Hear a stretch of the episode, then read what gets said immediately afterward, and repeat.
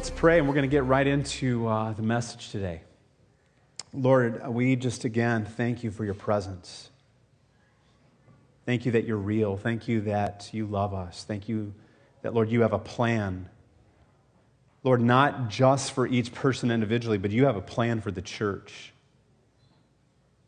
Lord, you called us from the very foundations of the earth, Lord, as you established the church and you established the kingdom on the earth, and we are the church of the Lord Jesus until we are uh, taken home to be with you forever in all eternity. God, we, we want to be who you have called us to be. We want to accomplish that which you've called us to accomplish on this earth. Lord, let it be said of this church that the kingdom of God is among you. God, we pray for unity. I pray for unity like never before. And God, we just lift up today. We ask, God, that you would be seen, that Jesus would be exalted, that the Holy Spirit would illuminate the word of God to us. And Lord, that we would be transformed by the renewing of our minds in Christ. In Jesus' name we pray, amen. Uh, today, I want to, as I said earlier, if you're looking for a title, it's called Unity. We're, we're, we are in this together. I'm going to, um, in a few minutes, I'm going to have a, a, a quite a few scriptures that I'm going to give out to you, and we're going to kind of rapidly go through those. I do have a key text that I will be zeroing in on, um, but you have, uh, if you, if the bulletin you receive has a place for sermon notes. I encourage you to write these out, and just as you study the Word of God, um, what the Lord is saying about this issue of unity, and why it is of the utmost importance in our day. We live in a day and age, uh, again, and you've heard me say this, where things on the earth are, are not getting any better. And uh, so the response of the church needs to be, like never before, unity in Christ. Coming together, being of one mind and one purpose. For you guys in the room, there's a scene from the movie Gladiator. Everybody just went, oh, you know, they remember seeing that movie. Um, Gladiator's the guy flick. For you ladies, sorry, this probably won't hit you as well, much as it'll hit the guys, but the guys will be right with me. But in that, in that movie, um, it's a movie about courage and honor, but there's a group of these men that are forced to be gladiators. And there's one scene where they are going to bring in these warriors on horse and carriage, and, and, and to basically kill the gladiators. They are recreating a, a, a battle from old, and they're going to try to kill these gladiators. And the point is that these gladiators are expendable, and uh, we're going to show this scene to the crowd, and all these guys are going to get killed. Well, you know, as the story goes, this, this group, this, this banding with uh, courage and honor, they come together with this leader, and uh, they actually defeat the army that comes in. So it kind of ruins the story and ruins the point of, uh, of, of the whole scene.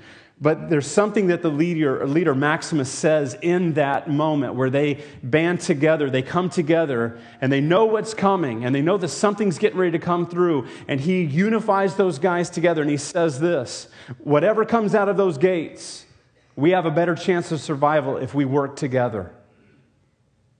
If we stay together, we survive. I thought that was a profound statement as we talk about this issue, this topic of unity in the church. Jesus said this, he said, I will build my church and the gates of hell will not prevail against it. Whatever's coming through those gates, we have a way better chance of survival if we are sticking together, folks. Why is unity so important? We hear this talked about a lot. We hear the topic of unity. People, there's, you could go out on the internet and probably hear two thousand messages that are better than the one you'll hear today on unity. And so there's a lot of talk about that out there. Why is it so important, though, as we look at Scripture? Why is it so important that it's on the heart of God to, to, to preach this to us through Old Testament encounters and, and, and New Testament stories and, and, and commands to stick together in unity? Why is it so important? What are the implications of unity or not having unity? I love this thought from Rick Warren on unity. Listen to this. It is your job to protect the unity of your church. Unity in the church is so important that the New Testament gives more attention to it than to either heaven or hell. God deeply desires that we experience oneness and harmony with each other. Unity is the soul of fellowship. Destroy it and you rip the heart out of Christ's body. It is the essence, the core of how God intends for us to experience life together in His church. Our supreme model for unity is the Trinity. The Father, the Son, the Holy Spirit are completely unified as one. God Himself is the highest example of sacrificial love, humble other-centeredness, and perfect harmony. Just like every parent, our Heavenly Father enjoys watching His children get along with each other. In His final moments before being arrested, Jesus prayed passionately for our unity. It was our unity that was uppermost in His mind during those agonizing hours. That shows how significant that this subject is. Nothing on earth is more valuable to God than His church. He paid the highest price for it, and He wants it protected, especially from the devastating damage that is caused by division, conflict, and disharmony. If you are a part of God's family, it's your responsibility to protect the unity where you fellowship. You are commissioned by Jesus Christ to do everything possible, possible to preserve the unity, protect the fellowship, and promote harmony in your church family and among all believers. The Bible says, make every effort to keep the unity of the Spirit through the bond of peace. Isn't that good? In nineteen ninety-six, there was a Promise Keepers event. A lot of you remember that move that was going on. It was quite huge in the nineties. Groups of men coming together in stadiums to cry out for God, to say that we want to, you know, wave as a banner integrity and love for our home and, and, and love for the Word of God. Well, in ninety-six, there was a Promise Keepers for church leaders. I didn't get to go with this, to go to this this uh, this particular one, but uh, our pastor in Florida showed us a clip of one of the messages that was preached at that gathering. And there were about forty-five thousand church leaders from all over the country gathered in this stadium. Different backgrounds, different denominations, I mean, you name it, it was, it was represented. And Max Lucado got up and he, and he spoke a message on unity in the body of Christ. And he gave an illustration that was very neat that I won't get into, but at the end of this, he said, I want to show you by an example of what the world sees and then what we need to be to the world. He says, on the count of three, I want you to yell out your denominational affiliation. And if you're non-denominational, yell that out. If you're, you know, Baptist, American Baptist, you know, Southern Baptist, you know, whatever you are, yell it out. And so one, two, three. And, you know, it literally sounded just confused and, uh, you know, just there was, you couldn't discern who was saying what. And he did it again and again. And he said, for far too long, this is what the world has heard from the church. Because a lot of times we major on and uh, what we don't agree about, and we devour each other. And so we have been a voice of confusion, a voice of things that don't make any sense. And he said, now on the count of three, I want you to yell out who the Master and the Savior is, the one who we worship. On three, one, two, three, and the place rocked, Jesus, Jesus. And it began to be a spontaneous shout out for Jesus, Jesus. And I mean, these guys were worshiping God, Jesus, Jesus, Jesus. And he just announced, he said, this is what the world needs to hear. With one mind and one mouth, we will glorify our Father in heaven. What Unity, what is unity and what unity is not? Unity is not total agreement on everything. Everybody can take a sigh of relief there. It is not agreement on everything. If that was unity, that would be very, very difficult. Unity is this. True unity is seen when we don't agree, yet we love and we honor each other anyway. And we choose honor instead of devouring a person. Unity is not also, on the other extreme, unity is not universalism, where we have this movement where, you know, all roads lead to heaven kind of kumbaya kind of thing. That's not what unity is either, universalism. Unity is about the believers in Jesus Christ, authentic believers in Jesus Christ. What the Scripture talks about being a Christ follower, those people coming together, uncompromised in their beliefs, loving each other. But for far too long, we have fought about what we don't agree about instead of coming together on what we do. The opposite of unity, obviously, is division, division. It means, and I've said this before, two visions or split vision.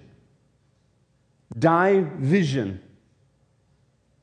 It means there was once vision, now it's messed up. There's two, three, it's split apart. No organization, whether it be a, a church, a business, or even when you talk about marriage and family, they don't work when you have division, when you have many visions, you have split vision. It cannot survive. This group says this, this group says that. And it goes against God's intentions of how He created the church. Again, it's not about agreeing on everything. But it's about saying, maybe I don't agree with you, but I'm going to love you and honor you anyway. And in fact, what that does is it actually promotes greater unity. That is when the world sees, looks on and says, I can't believe those people. They don't, they don't even agree on a lot of things, yet they are loving each other. Because when the world comes in and hears chaos and confusion and backbiting and division, they go, why in the world would we ever come in here? We can do that at home.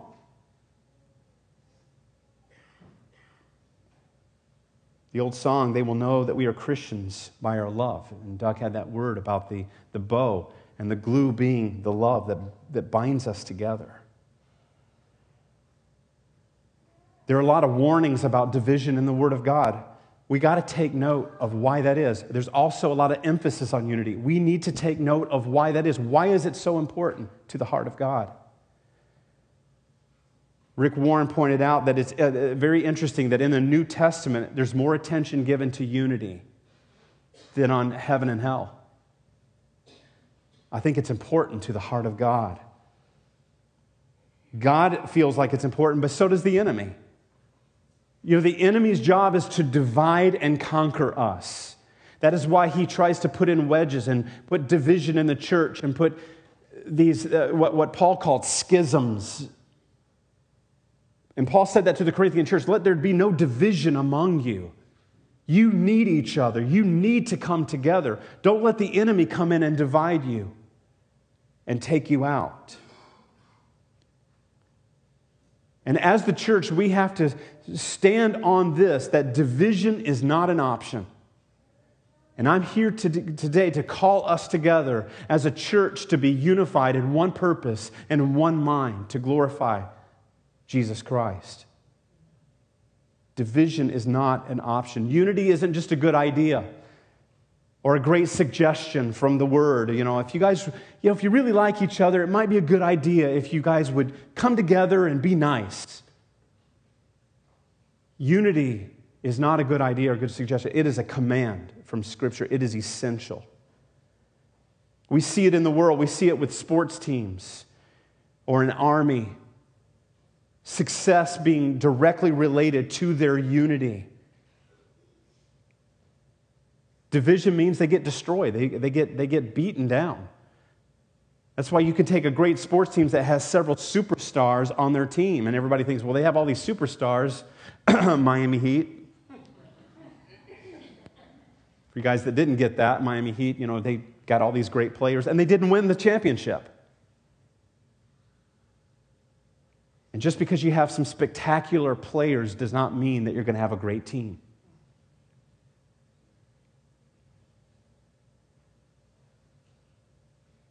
But an army, a sports team, uh, you know, sports is a, a way less important matter. But you think about an army, you think about our troops that are overseas and they're doing these uh, these missions, and they are they come together and there's a game plan that's given, and they say, you know, we we have to stay together in this.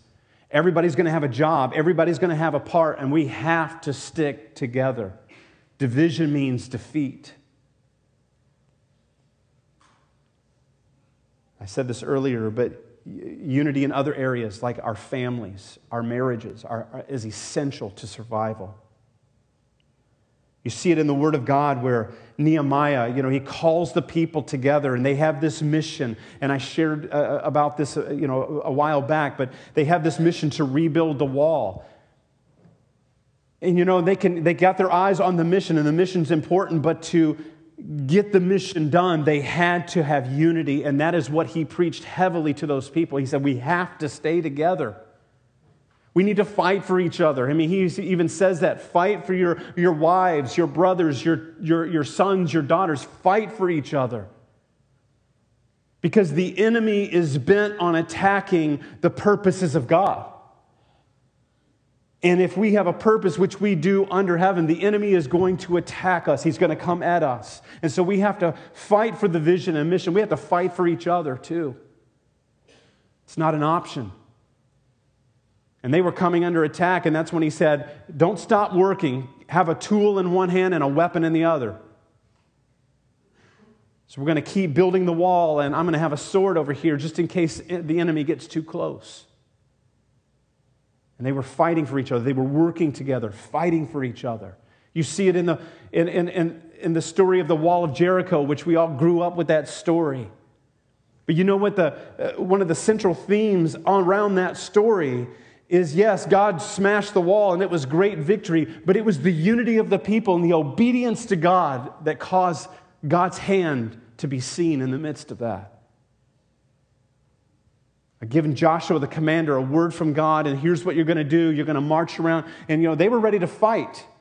And this is one of those where he says, all right, get all your people together, and you're not going to lift a hand to fight. I'm going to fight for you, but you're going to have to be obedient.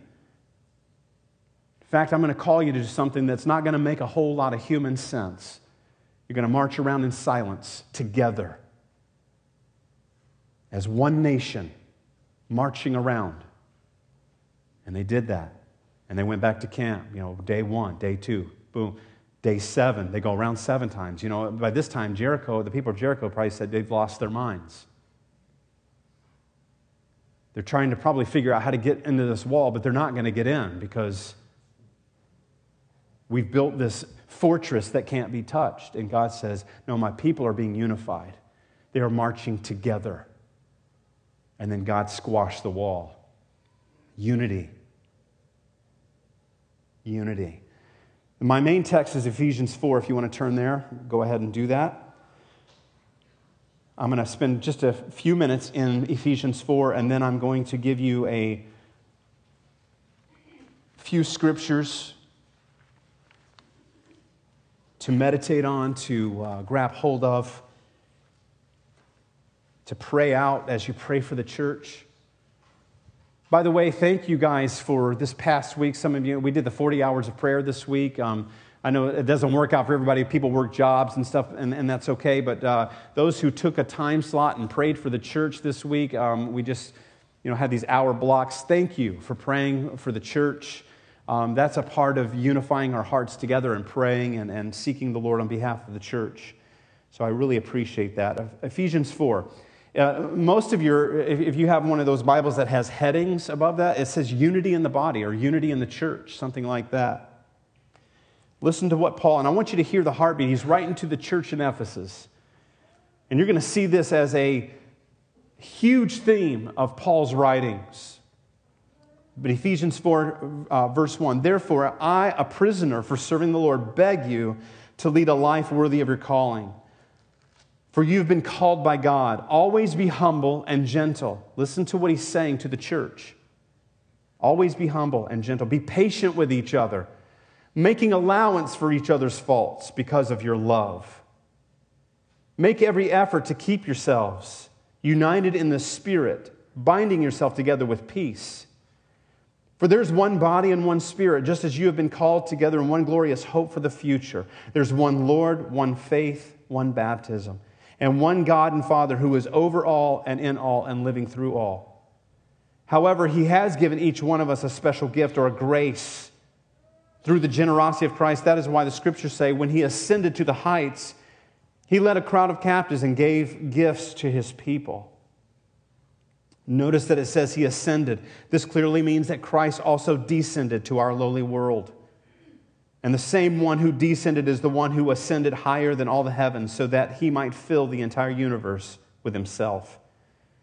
Now these are the gifts Christ gave to the church, the apostles, the prophets, the evangelists, the pastors, the teachers. Their responsibility is to equip God's people to do His work and build up the church, the body of Christ.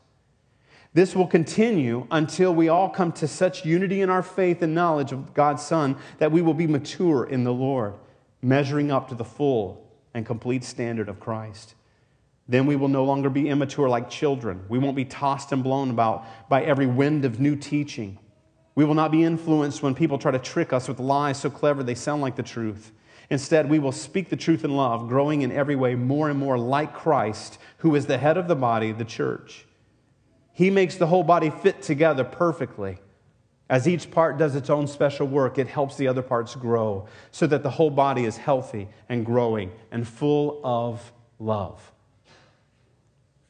That's one of those passages I encourage you to pray those things over the church. What is Paul trying to say? In verse twenty, he's, like, he's saying, I beg you to lead a life worthy of your calling because you've been called of God. He's imploring this church to walk worthy of their call. He said, you're called. You have a purpose. Don't forget that. Don't forget that God's hand is on you, that He has equipped you, that He has given you His life as a believer, and He's called you according to His purposes. Don't lose that. Then he deals with the area of unity. Verses two through six, he says, be patient with each other. Why does he have to say that? Because, you know, there's a tendency not to be patient with each other. You know, that, and, and, and I've said this before, but, you know, one of the worst prayers that you can ever pray is, God, give me patience. See what happens after that one. You know, usually it's, you know, it's the most annoying things in your life happen. He's like, yes, I'm helping you. You prayed for it. I'm giving it. Be patient with each other. Listen to what he says. Make allowance for each other's faults because of your love. Who's got faults? Get your hands up, people. We all have faults. We're all imperfect. We all make mistakes. I mean, Paul himself, writing some of these letters, revealed his own weaknesses as their leader, saying, you know what, I... I I sometimes do the things I don't want to do.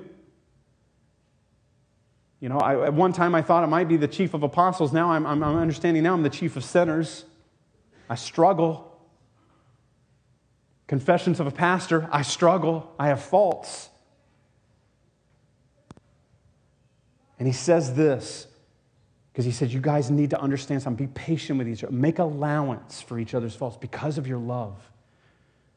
It's because of your self-sacrificial love is what he's talking about. Agape love, love for God and love for each other. It's so easy to get caught up in those moments where somebody bugs you or, or, or you, you, you have a fault with something or you don't agree with something is to bail out. You say, well, forget it. I'm bailing out. What would happen to an army that did that? I don't agree with what you're doing, so I'm bailing out.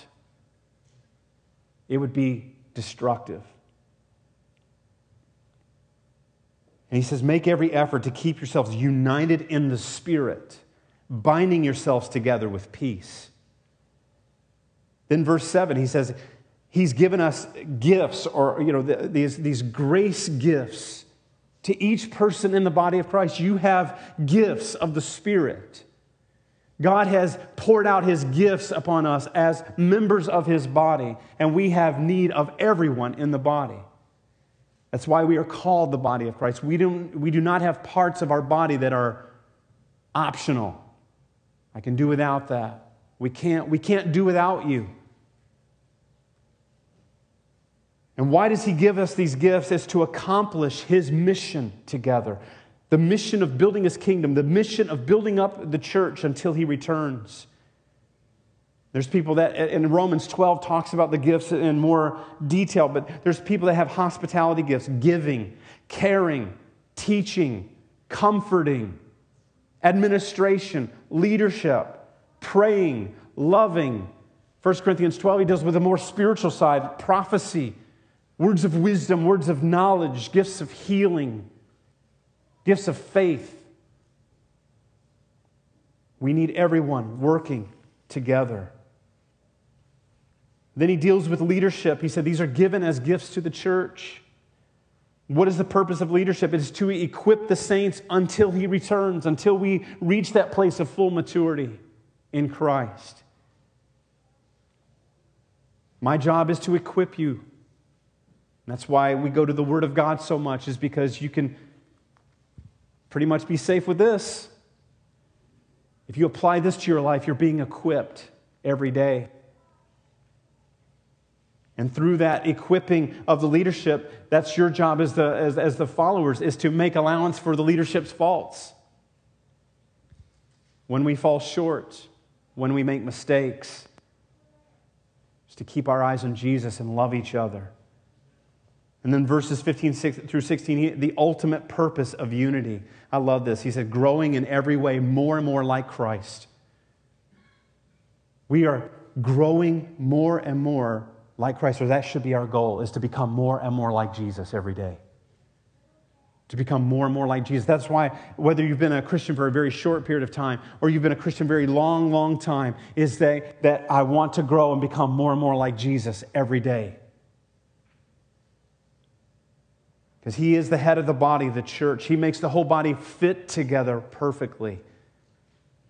As each part does its own special work, it helps the other parts grow, so that the whole body is healthy and growing and full of love. This is God's purpose for the church, is that we would be healthy, full of love for each other, for God, to grow the kingdom so that lost people can come to know Christ and that we wait for his return. The implications of unity. Why is it so important? Why should it be important to us? And again, I'm going to go through some passages here. Um, I'm going to do this very quickly. I'm not going to spend a ton of time in these. I encourage you to write them down. If you're, if you're a person that likes to process and, and read through these things, I encourage you to do that. Take these passages and pray them over yourself, over the church, over what God would have you as a part of his church. And so we'll go quickly here, but I want to, I think it's important to see, as we talk about unity, is it important to God? Should it be important to us? And how we go from this day um, forward in, in what God is speaking to us in the area of unity. First passage is from John chapter seventeen. This is Jesus' prayer, and uh, Rick, Rick Warren in the book, he, he mentions it. Jesus is praying for his disciples, and he's praying for us. This is one of those moments in time we actually get to see Jesus praying for us. We can personalize that prayer. This is right before he is going to the cross. And we cannot miss, folks, we cannot miss at all. If this is important during the agony of Jesus, right before he is going to the cross, if unity of the saints and the unity of believers is important to him, we better take note of why he is groaning to the Father about our unity. And he says this, and he prays a lot, but he says this, Father, I pray that they might be one as you and I are one. Listen to this, so that the world will know that you sent me. Because he was getting ready to go through the horrific tragedy of the cross. But yet he was not going to stay dead. He rose from the, from the grave. And he went and he's ascended to the Father, and he is now making intercession for us, and he sent the Holy Spirit down so that we would be carriers of the very presence of God. And Jesus agonizing before the cross saying, Father, I pray that they would be one because this issue is too important. Father, I pray that they would be one as you and I are one, so that the world will know that you sent me. And we hear that passage again. I, we cannot miss why it was so important to Jesus. Unity is associated with the spread of the gospel. Our unity is also for the world's sake. That's what Jesus prayed. Lord, Father, that they would be one as you and I are one, so that the world will know. I want the world to know that you sent me. And a part of them knowing is the church loving each other. If we want to see the spread of the gospel, we need unity. Psalm one thirty-three, one, very famous passage of unity. Behold how good and how pleasant it is for brethren to dwell together in unity or harmony. And the psalmist writes, he said, it's like the, the anointing oil poured over Aaron's head. Aaron was the high priest. And it was the anointing oil that was poured over his head, and it ran, it ran into his beard and on his clothing. And we associate what is the anointing oil um, in the New Testament. We, we understand that it's about the anointing. It's symbolic of the Holy Spirit. And if we want more Holy Spirit, if we want more anointing that we want, we do so desperately pray for, well, we need the anointing. Well, if we want anointing, we need unity. The greatest way not to have the anointing is to have division. And so the psalmist says, we, if you want anointing, if you want the anointing oil, you need unity. Acts two, the birthplace of the church. We love this passage, especially as Spirit-filled people, when the day of Pentecost had fully come. Does it say, then the Holy Spirit poured out his power? No, here's what it says. On the, when the day of Pentecost had fully come, they were all with one accord in one place. One accord was not the car. I like that. So about cars in the Bible, they were all in one accord. Um, that's a cheesy, corny preacher joke if I ever heard one. The word accord there means unity, togetherness.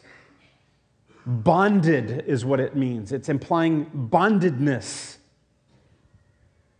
And so Jesus told them, he said, I want you to go to the upper room, and you're going to wait for the promise of the Holy Spirit to be poured out. And so they came into that place, and they waited. They even had a little business meeting, chose a new disciple. They weren't sure what was going to happen. Jesus made a promise, but we were in one accord. They were bonded together. Then the Holy Spirit was poured out upon them. Do we want more power of the Holy Spirit? Do we need more power of the Holy Spirit? Absolutely. If we want more power, we need unity. We need to be bonded together in unity. Then at the end of Acts, where the church was growing, but listen to how it grew. Acts two forty-six, so continuing daily with one accord. There's that word again, bonded together. In one accord in the temple, and breaking bread from house to house, they ate their food with gladness and simplicity of heart, and the Lord added to their numbers those who were being saved. Doesn't that sound like a great church growth plan right there? Salvation and church growth. Do we want that? We should want it. Then we need unity. It's, it's, it's tied together. Do you see the importance of unity? Why it's so important on the heart of God, on the heart of Jesus. Salvation and growth, we need unity. We need to be bonded together. Then Romans twelve, and I said this earlier, and I'm just going to read through it, and uh, verses four through sixteen. Listen to what Paul's saying to this church. For we have many members in one body, but all the members do, do not have the same function. So we, being many, are one body in Christ, and individually members of one another. We're tied together. Having then gifts differing according to the faith that is given to us, let us use them. If, pro- if prophecy, let us prophesy in proportion to our faith. Or ministry, let us use it in our ministering. he who teaches in teaching, he who exhorts in exhortation, he who gives with liberality, he who leads with diligence, he who shows mercy with cheerfulness. Let love be without hypocrisy. Did you hear that? Let love be without hypocrisy. Come together. Don't say one thing and, and then turn around and say another thing, or live one way and then do a different thing. It can happen in the church, where we say one thing to someone here and then we backbite them here. It's wrong, and it needs to stop in the church. And he's calling these people out, and he's calling us out, and I want to guard my heart on it.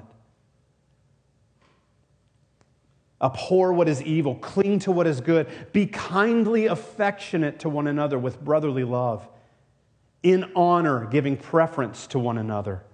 Listen, kind, affectionate, brotherly love, honor, preference. We need a good dose of that. We need to be baptized into this, plunged into it. Not lagging in diligence, fervent in the Spirit, serving the Lord, rejoicing in hope, patient in tribulation, continuing steadfastly in prayer, distributing to the needs of the saints, given to hospitality. Bless those who persecute you, bless and do not curse. Rejoice with those who rejoice and weep with those who weep. Be of the same mind toward one another. Do not set your mind on high things, but associate with the humble. Do not be wise in your own opinion. Do you hear what he's saying? He is calling out this church saying, you want health, you want effectiveness, you want to be the Lord, church of the Lord Jesus, you want to do great exploitations for God, love each other, honor each other, care for each other, pray together. Do it all the time. Fervently do it. If we want health and effectiveness in the church, we need unity. Romans fourteen nineteen, Paul says this, let us aim for unity or harmony in the church and try to build each other up. Building each other up. That's a word of strength. Do we want strength in the church? We need unity. Romans fifteen, five through six, now may God, may the God of patience and comfort grant you to be like-minded toward one another, according to Christ Jesus, that you may with one mind and one mouth glorify the God and the Father of our Lord Jesus Christ. I read that earlier. If we want to bring the utmost glory and honor to Jesus, we need unity. We will honor God by how we love each other. First Corinthians one ten, it's a different church, same theme. Now I plead with you, brothers, by the name of our Lord Jesus Christ, that you all speak the same things and that, are, that there be no divisions among you, but that you be perfectly joined together in the same mind and in the same judgment. First Corinthians two sixteen, for who has known the mind of the Lord that he may instruct him? But we have the mind of Christ. If we want to have the mind of Christ, we need unity. Second Corinthians thirteen, eleven through fourteen, finally, brethren, farewell. He's ending his letter to these people. He says, and here's, here's, here's kind of, it's kind of like this. You know, when you write a letter to someone or an email nowadays or a text, kids are going, what's a letter? It's where you take this pen. Ink comes out of it. You know, uh, explaining that to our kids can be interesting. But you know, you, you, you're, you're conveying a thought, you're conveying different things in the letter, and then your final thoughts are, here's what I want to leave with you. Here's what I want you to remember most. And this is how Paul ends his letter to the, to the Corinthians in Second Corinthians. Finally, brethren, farewell. He's saying goodbye to them. Become complete. Be of good comfort. Be of one mind. Live in peace. And the God of love and peace will be with you. Greet one another with a holy kiss. All the saints greet you. The grace of the Lord Jesus Christ and the love of God and the communion of the Holy Spirit be with all of you.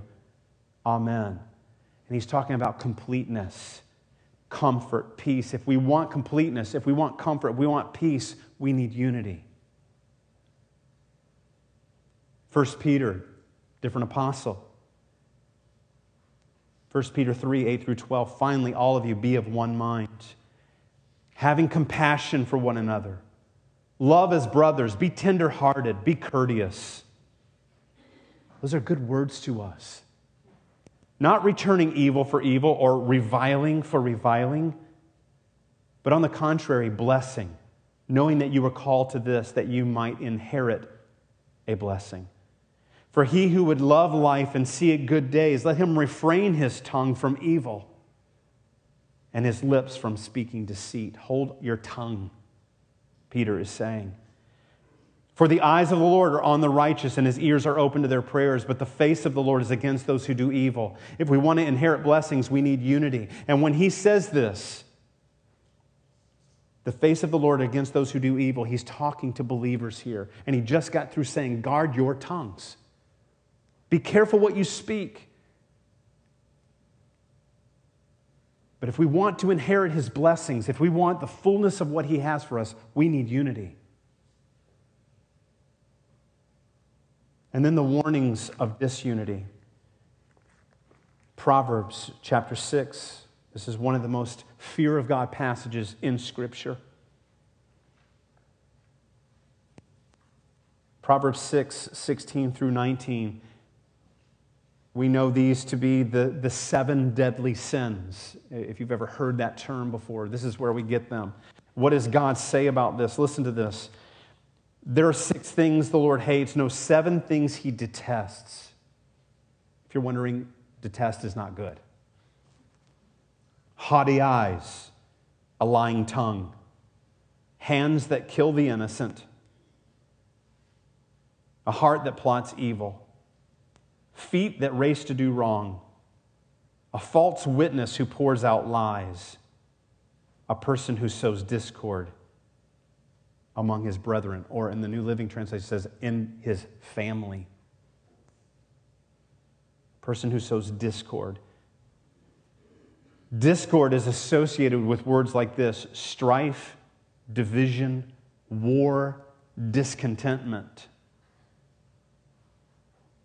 Division and discord are very, very dangerous to any kind of unit, a sports team, an army, a family, the church. Folks, this is why the enemy comes at us. Because he does know what we are capable of when we are unified. Guess who is very, very aware of Acts chapter two? The devil. They were all in one mind and one accord. And the devil has been fighting the church from the very birthplace of the church to say, if they walk in unity, there is no limit to what they can accomplish. We have to keep them divided. We have to have discord. We have to have strife. Because if we can keep that in there, they will be ineffective all their days.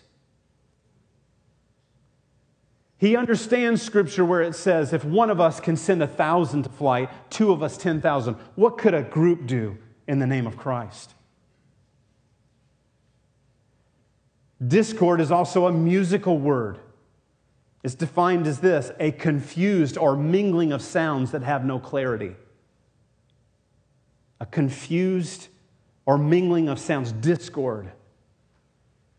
That's like trying to have a symphony and no one is playing any kind of note together. Nobody's reading any notes together. They are just playing whatever they want to play.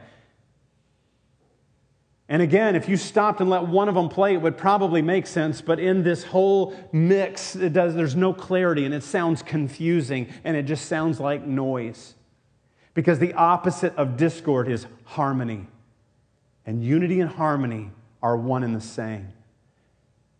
What does God desire for the church? He desires that we be a symphony, each playing notes and not focusing on just our notes, but living in a greater reality of the unity and the bond of peace and the love for each other and concern for each other, making a symphony unto God, revealing His love, His truth, His mercy, and His grace. And most importantly, revealing Christ Jesus Himself, because that is the job of the church. We can't just play whatever notes we want, but to be a part of a beautiful sound of unity before God. So is unity important? Absolutely, it's essential. It has eternal implications. It has earthly implications, but it does have eternal implications. My question to you today is, how is God speaking to you in this area? When you hear these passages, are you applying them to your heart? Is he speaking to you in, in your family situations? Is he speaking to you about a work situation where there's been division? Is he speaking to you about your marriage, your children? Is he speaking to you about your place in the church? Because I encourage you, take these passages, just pray them over yourself, pray them over the church. We need God's unity. And the unity in Christ. I love the story of John Wesley and George Whitefield. Some of you have heard this story, but it bears repeating. Two great reformers. And these two guys had sharp disagreements about doctrinal things, theology. There are things that they would argue back and forth. I mean, uh, sharp disagreements. I mean, big ticket items in, in, in, in Christianity. And so they got to the later part of their life. George Whitefield passed away. And one of John Wesley's followers, this, this man that he was discipling and raising up, and they were sitting there, and, and, and, and Wesley was kind of meditating, contemplating on George Whitefield now being gone. And, and this guy says to him, "Do you think you're going to see George Whitefield in heaven?" In other words, did all those disagreements, do you, I mean, do you think he was even saved? Because you guys had such sharp contrast. And Wesley, with tears in his eyes, looked at the man and said, "No, I don't think I'm going to see George Whitefield in heaven, because I think he's going to be so close to the throne of God that I probably won't be as close as he will be." Folks, to me, that speaks of unity. These two guys that had disagreements, but they did not let their disagreements destroy the oneness that they had in Christ.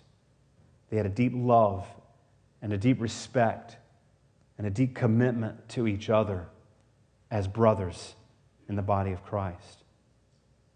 So what is this key to unity as we close? I believe it is this, is that we look at each other through the lens of the cross of Christ.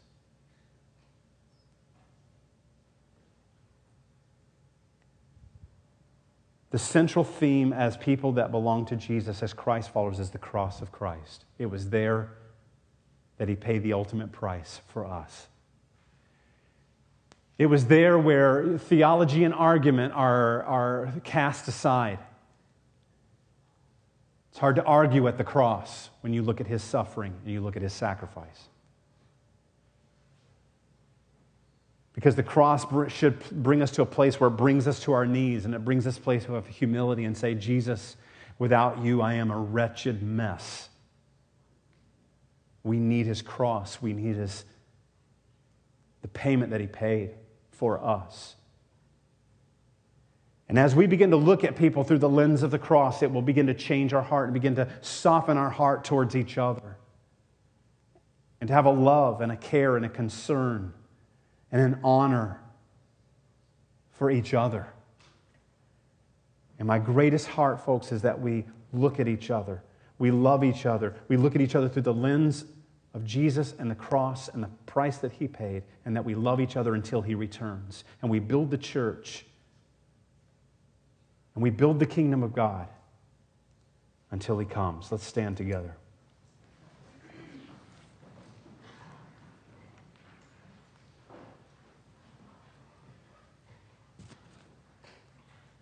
I'd like to do this. We've done this in times past, but I'd like for everyone to just join hands across. Just everybody link hands, join hands.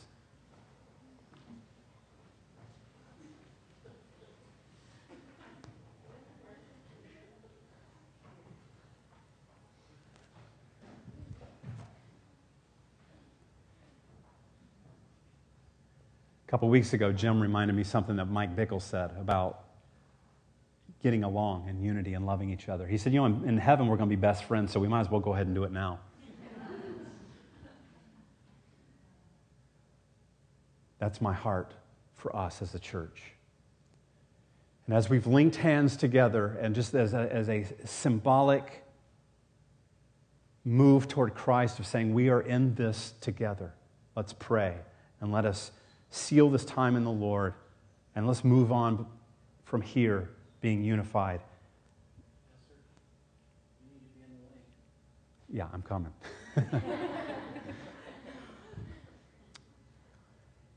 Jesus, we love you so much. Lord, over and over, Paul says that as a Christ, he is the head of the church. Lord, it is about you. You're the great pastor. It is all about you. You're the head of the church, and we are just even honored to be standing here today. And Lord, I pray, God, as the church, that you would forgive us for division, for disunity, for discord, for strife. Lord, we all confess, Lord God, we, we have an opinion. I know I do. And, and Lord, sometimes we can elevate that opinion above what you are saying. And I pray, God, that we would be bonded together in peace, in love, in joy, in honor toward one another.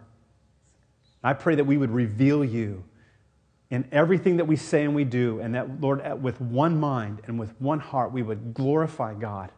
We would glorify Jesus, that the world may know that, Father, you sent Jesus to the earth. Let our love be a reflection of that. God, I pray a blessing on your people today. Unite our hearts. In the name of Jesus, we pray. And everyone said, amen. Amen. Amen.